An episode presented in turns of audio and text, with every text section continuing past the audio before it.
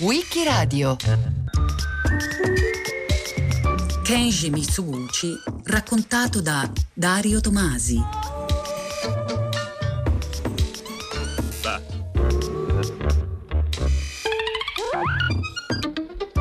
Il 30 maggio 1925, quando era ancora un giovane regista e aveva già realizzato una ventina di film per la Nikatsu, il nome di Mitsuguchi finisce su diversi quotidiani giapponesi, non per il successo di un suo lavoro, ma per un episodio di cronaca nera che lo vede protagonista. L'uomo era da alcuni mesi legato a Ichijo Yuriko, una hostess di un locale notturno, con cui aveva una relazione alquanto turbolenta. La sera del 29, tra i due nasce un litigio. Il regista è intenzionato a interrompere la relazione. La sua amante, in un primo momento, sembra accettare la cosa, ma poi, in un impeto di rabbia, afferrato un coltello, lo colpisce alle spalle. Yuriko non è stata l'unica donna a segnare la vita del regista ed almeno altre due, ma sarebbero in realtà molte di più, andrebbero ricordate. La prima è la sorella Suzu, che a causa della povertà della sua famiglia, all'età di 14 anni è data in adozione e venduta a una casa di geisha. Per sua fortuna, di lei si innamorerà il visconte Matsudaira, che la riscatterà e la prenderà in sposa.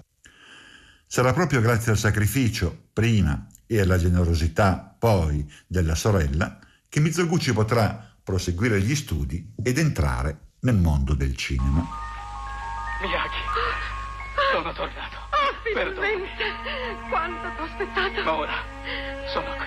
Chissà che paura avrei avuto. Oh, non importa più niente ora. Sapessi quanto sono felice di trovarti sana e salva. E Genichi, Sta bene. voglio abbracciarlo. Fallo a svegliare. Genici, Genici, svegliati. C'è papà. Sono tornato. Vieni. Eh? Papà è tornato. Sei contento, eh? Non ti lascerò più, lo sai. Mai più. Non ti lascerò mai. Volevo portarti tanti regali. Cose grandi e meravigliose. Ma non ho potuto. E la colpa è stata mia. Io ho commesso enormi sbagli. Non devi dirmi nient'altro. A me basta soltanto che tu abbia potuto ritornare salvo a casa.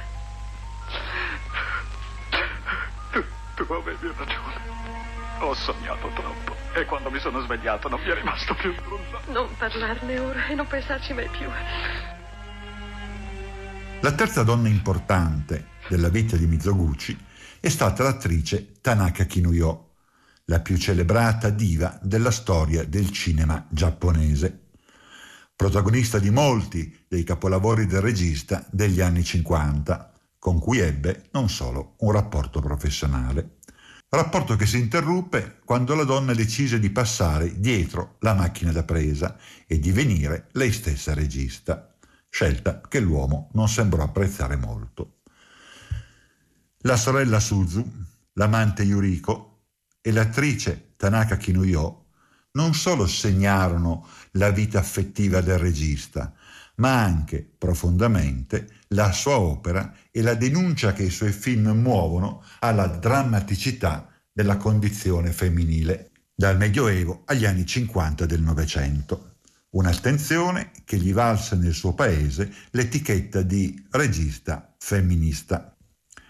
Tre sono infatti i modelli femminili dominanti il suo cinema.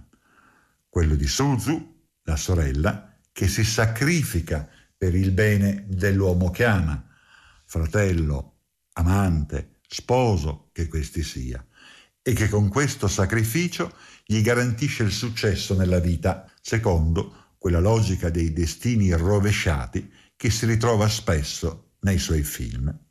Quello della ribelle, Yuriko, che non accetta di essere sottomessa a un universo patriarcale, che vuole solo farne un oggetto di piacere e che cercherà vanamente di reagire a questa ingiustizia appropriandosi degli stessi violenti strumenti del sistema che la vuole soggiogare. E infine quello della sacerdotessa, Tanaka Kinuyo, la donna nobile, che non perde la propria dignità neanche quando si confronta con gli aspetti più infimi della società e che lo sguardo del regista finisce col trascendere e mitizzare, facendone un astratto ideale e un oggetto di culto. Ma これはね結局知らず知らずのうちに女を描くことになってしまったんじゃないですかな。Sì, ho quasi sempre fatto film sulle donne, anche se all'inizio non era mia intenzione. 今からまあ10年ぐらい前に亡くなった私の兄貴みたいな監督の村田稔 Come sapete, circa dieci anni fa morì il regista Minoru Murata. Era come un fratello maggiore per me. Quasi tutti i suoi film parlavano di uomini. Era quello il genere di film che lui faceva. Lo studio però non poteva avere due registi che realizzavano film simili. Così mi hanno detto di fare film sulle donne. È stata una decisione commerciale. Questo è stato l'impulso iniziale. Si potrebbe dire che mi ci sono ritrovato, così per caso. Ma nel tempo il mio interesse per l'argomento è diventato più attento, più profondo.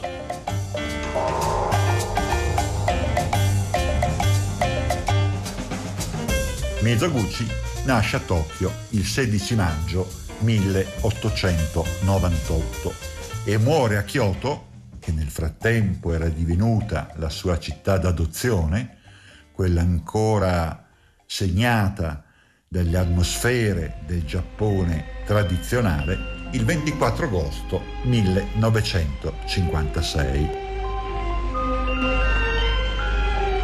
Ritenuto insieme a Ozu e Kurosawa uno dei maggiori registi del cinema nipponico e di quello internazionale, ne ha segnato dagli anni 20 agli anni 50 le principali tappe, quelle del muto, dell'avvento del sonoro e di quello del colore, sino ad arrivare alle soglie del cinema della modernità, di cui è considerato un anticipatore, quanto Jean Renoir è lo stesso Ozu. C'était Godard, Chabrol, René, Louis Malle, vous, oui, quelques Rivette, autres aussi. Romer, oui.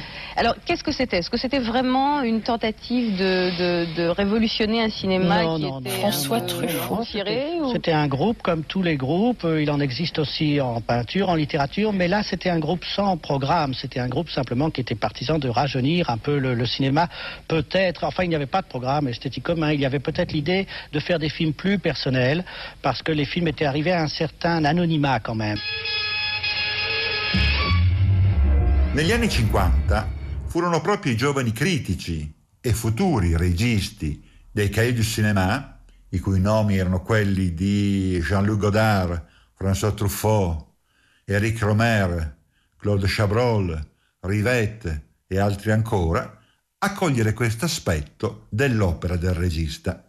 Il suo cinema, infatti, è caratterizzato da uno stile di regie e messa in scena che si affida ai piani sequenza e long take, cioè alle inquadrature lunghe che si protraggono nel tempo, alle immagini distanziate, campi medi, campi lunghi, anziché quando ce lo saremmo aspettati, dei piani più ravvicinati, agli elaborati movimenti di macchina, alle inquadrature in profondità di campo, che giocano sul rapporto dialettico fra ciò che è sull'avampiano e ciò che invece si trova sullo sfondo, e al complesso intrecciarsi e sovrapporsi di più dati visivamente significanti, a creare così di conseguenza delle immagini particolarmente complesse.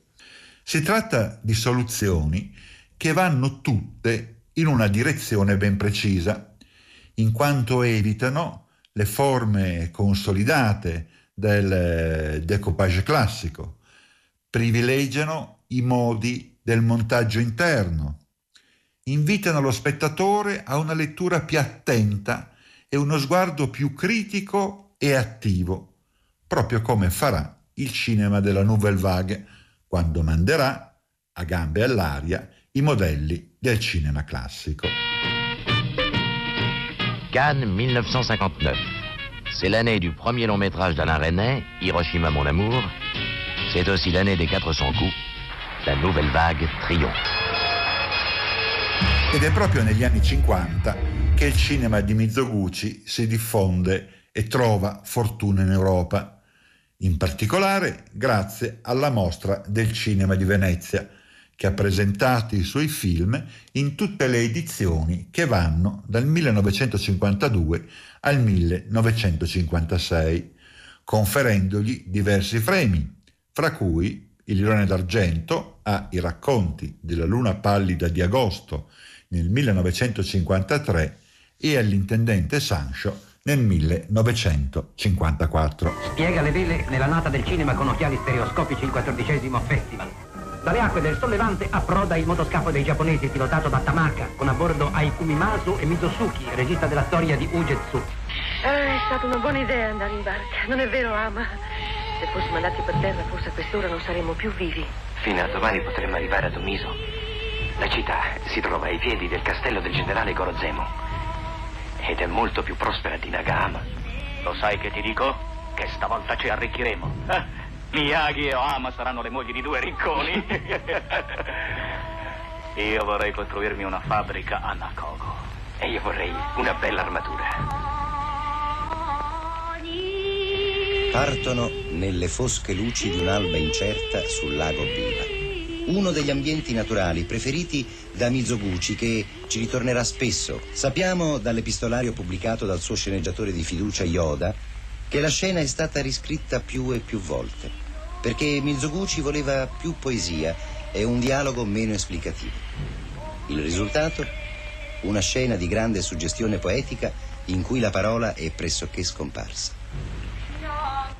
Di famiglia, come abbiamo visto, poverissima, e dopo un'infanzia travagliata, Mizoguchi si diplomò al liceo artistico e lavorò come illustratore pubblicitario. Giunse abbastanza casualmente nel mondo del cinema, entrando nel 1920 alla Nikkatsu, una delle maggiori compagnie produttive dell'epoca, dove venne impiegato prima come attore e poi come aiuto regista. Esordì alla regia nel 1923 e realizzò in quattro anni più di 30 film, secondo ritmi in realtà assai comuni all'epoca per i giovani registi, film per lo più andati perduti. Molti erano dei melodrammi, in particolare i cosiddetti film Shimpa, dove per Shimpa si intende nuova scuola. È una corrente teatrale molto apprezzata in quegli anni, una corrente che cercava di rinnovare i modi del teatro classico giapponese, che erano sostanzialmente ancora quelli del teatro no e del teatro kabuki. I film Shimpa erano incentrati su tragiche storie d'amore che vedono come protagoniste quelle figure femminili verso le quali il regista ha sempre avuto un'attenzione particolare. Molti erano adattamenti di opere straniere, a testimonianza della moda dell'epoca per tutto ciò che proveniva dall'Occidente. Fu nei primi anni 30 che il nome di Mizoguchi iniziò a interessare sia la critica che il pubblico, grazie per esempio a film come Il filo bianco della cascata del 1933 da un testo dello scrittore Izumi Kyoka, in cui il regista già disegna alla perfezione una figura femminile che affronta ogni avversità e si sacrifica al punto di doversi macchiare di un omicidio per proteggere e garantire la fortuna del giovane uomo amato. Nel 1936 Mizoguchi iniziò a lavorare con lo sceneggiatore Yoda Yoshikata, dando vita a una collaborazione che sarebbe durata pressoché ininterrottamente sino alla fine della sua carriera, molto simile del resto a quella che Ozu ebbe con lo sceneggiatore Noda Kogo. Nacquero così, sempre nel 1936, Elegia di Osaka e Le sorelle di Ghion, finché impressero una svolta realistica al cinema del regista, sino all'uso del dialetto, con finalità non comiche, bensì drammatiche, e lo spinsero ad affrontare le contraddizioni della società a lui contemporanea e il potere che sempre più il denaro vi assumeva, contraddizioni di cui ancora una volta le donne erano vittima.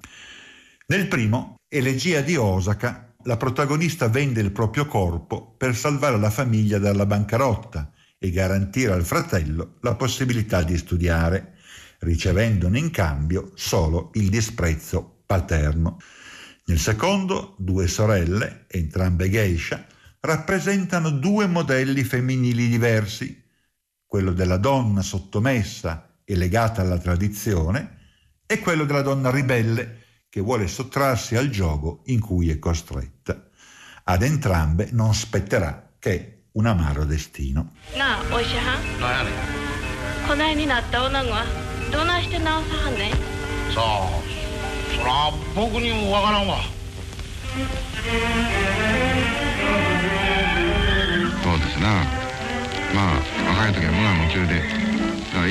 Beh, in gioventù ti perdi in quello che stai facendo.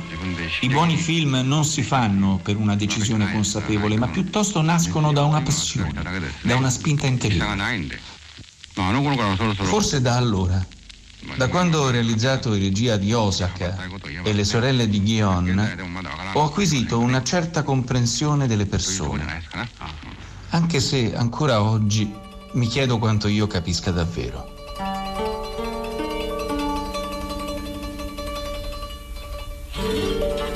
Durante la guerra, per sfuggire alle imposizioni del regime fascista, che voleva piegare il cinema alle proprie esigenze di espansione imperialista nel continente asiatico, Mizoguchi cercò rifugio nei Geido Mono, ovvero nelle biografie di artisti, come testimonia Storia dell'ultimo crisantemo del 1939, uno dei suoi film stilisticamente più compiuti, che narra di una domestica che vota tutta se stessa alla carriera teatrale dell'uomo che ama e che poi abbandona nel momento in cui si rende conto di essere divenuta per lui un ostacolo. Quando nel 1941 venne invitato a girare una nuova versione della storia dei 47 Ronin, i Ronin sono i samurai senza più padrone, vuoi perché il loro signore è morto, vuoi perché è stato destituito, vuoi perché li ha cacciati. Un classico dell'epica samuraica, tutto dedito a celebrare la fedeltà e l'abnegazione di sé nei confronti del proprio signore e padrone. Mizoguchi realizzò questo film davvero alla sua maniera facendone un lavoro austero e ieratico e ritagliando da una parte uno spazio privilegiato alle figure femminili, al loro dramma, al loro sacrificio, che manca nell'opera originale, e omettendo dall'altra la famosa scena della vendetta, la più spettacolare, in cui i Ronin uccidono l'uomo reo di aver oltraggiato e costretto alla morte il loro signore. Negli anni del dopoguerra e dell'occupazione americana, Mizoguchi realizzò alcuni film sull'oppressione e la liberazione della donna, affrontando il tema non solo sul piano sociale, ma anche, con notevole spregiudicatezza, su quello sessuale, come accade nel ritratto della signora Yuki del 1950, che verte su una donna la quale, pur maltrattata, seviziata e tradita dal marito, non riesce, prima di suicidarsi, a sottrarsi al desiderio sessuale che prova nei suoi confronti. E come accade anche in La signora Oyu del 1951, da un racconto di Tanizaki, la cui protagonista accetta di sposare un uomo, ben sapendo che questi la tradisce con la sorella più giovane ma è solo a partire dal 1952, dopo che gli americani hanno lasciato il paese, e cade così il bando verso i Jidaigeki, i film in costume, che gli occupanti ritenevano essere portatori di un'ideologia feudale, che Mizoguchi riuscì a imporre anche all'estero quello stile elegante e crudele, nello stesso tempo classico e moderno, che rende davvero inconfondibile il suo cinema. Ciò accadde dapprima con Vita di Oaru, Donna Galante, 1952, in cui una vecchia prostituta, interpretata da Tanaka Kinuyo, ricorda la sua sfortunata esistenza e le ingiustizie subite. Con i racconti della luna pallida d'agosto del 1953, una storia sovrannaturale che un'attenta riflessione sul rapporto fra l'artista e la sua opera, nonché la storia di due donne che pagano, l'una con la vita, l'altra con lo stupro di cui è vittima, le sciocche ambizioni dei loro rispettivi mariti. Con l'intendente Sancho del 1954, una leggenda di schiavitù, ribellione e amore familiare, in cui un figlio riesce a ricongiungersi alla madre divenuta ormai cieca, dopo esserne stato violentemente separato diversi anni prima. E, infine, con gli amanti crocifissi, sul dramma di due innamorati in lotta contro il rigido sistema feudale che pagheranno con la crocifissione la loro fuga d'amore e il loro adulterio. La vicenda si svolge nel laboratorio dello stampatore di corte al quale sono commissionati i calendari imperiali. Per una serie di fortuite circostanze, la moglie dello stampatore, Osan, viene ingiustamente accusata di intendersela con Moei, un impiegato della stamperia. Senza volerlo, i due sono costretti a fuggire. Devono evitare le rappresaglie del marito, il quale, tra l'altro, Vuole soffocare lo scandalo che gioverebbe alla concorrenza e rischierebbe di fargli perdere l'esclusiva dei calendari imperiali. Arriva il momento in cui i due fuggitivi, demoralizzati da quanto sta succedendo intorno a loro, decidono di togliersi la vita. A tale scopo si allontanano con una barca sulle acque del lago Biva. Da notare che fino ad ora Moei si è comportato con Osan come un onesto e devoto servitore. Mai avrebbe osato far capire alla padrona che dietro la devozione si nascondeva un disperato sentimento d'amore. Ma nel momento in cui stanno per uccidersi, ogni finzione diviene superflua. È la scena chiave del film. Essa è stata completamente inventata da Mizoguchi. In Chikamazu, Moei e Osan si amano dopo aver deciso di morire. Mizoguchi, invece, ha voluto che l'amore li distogliesse dal suicidio. Quando si ama, ha detto il regista, non si pensa alla morte, si vuole vivere. Signore, si sente pronta?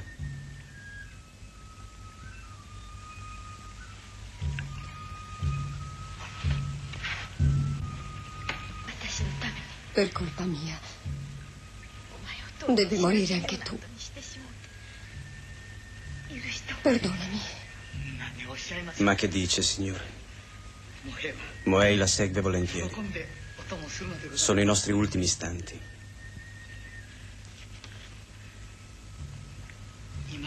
Le confesso un segreto. In altre circostanze non avrei osato farlo. Sarebbe stato sconveniente.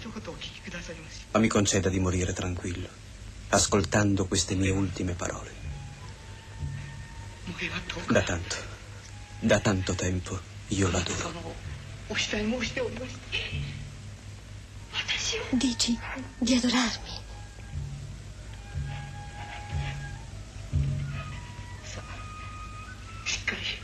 Ora si stringa. Si stringa forte lì.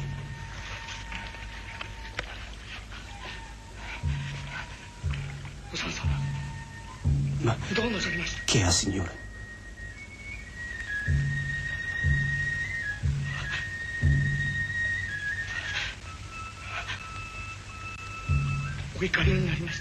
È in collera con me. Mi perdoni.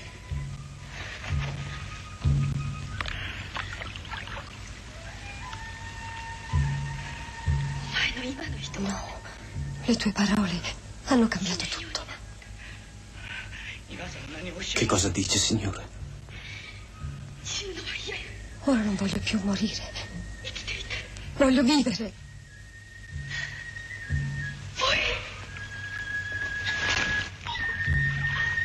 Quest'ideale tetralogia in costume è anche il segno dell'attenzione del regista per la tradizione culturale del suo paese, poiché tutti e quattro i film sono trasposizioni, sono adattamenti di grandi opere della letteratura classica giapponese, firmate da autori quali Ihara Saikaku, Ueda Akinari, Mori Ogai e Chikamatsu Monzamon, spesso definito come lo Shakespeare della letteratura giapponese.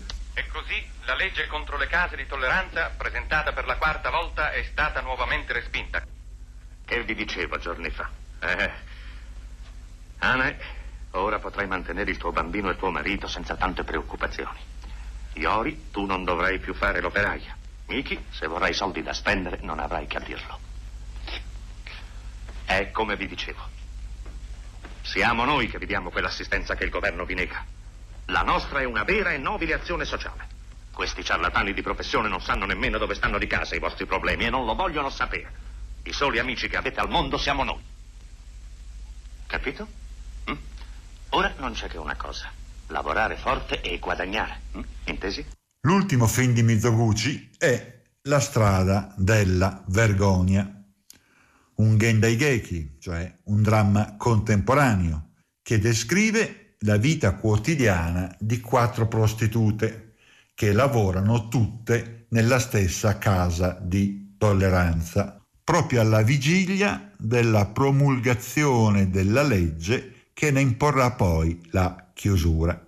Del film è rimasta celebre la scena in cui una di queste prostitute, Mickey, il cui nome deriva da Mickey Mouse, da Topolino, scarica tutta la sua rabbia e il suo rancore nei confronti del proprio padre, che è venuto a trovarla in un eh, tardivo tentativo di riconciliazione, invitandolo a fare del sesso con lei, come non fosse altro che uno dei suoi clienti. 極道門のパパのことや吉原へも何度か来たことがあんのやろ そんなしかめつらせんと。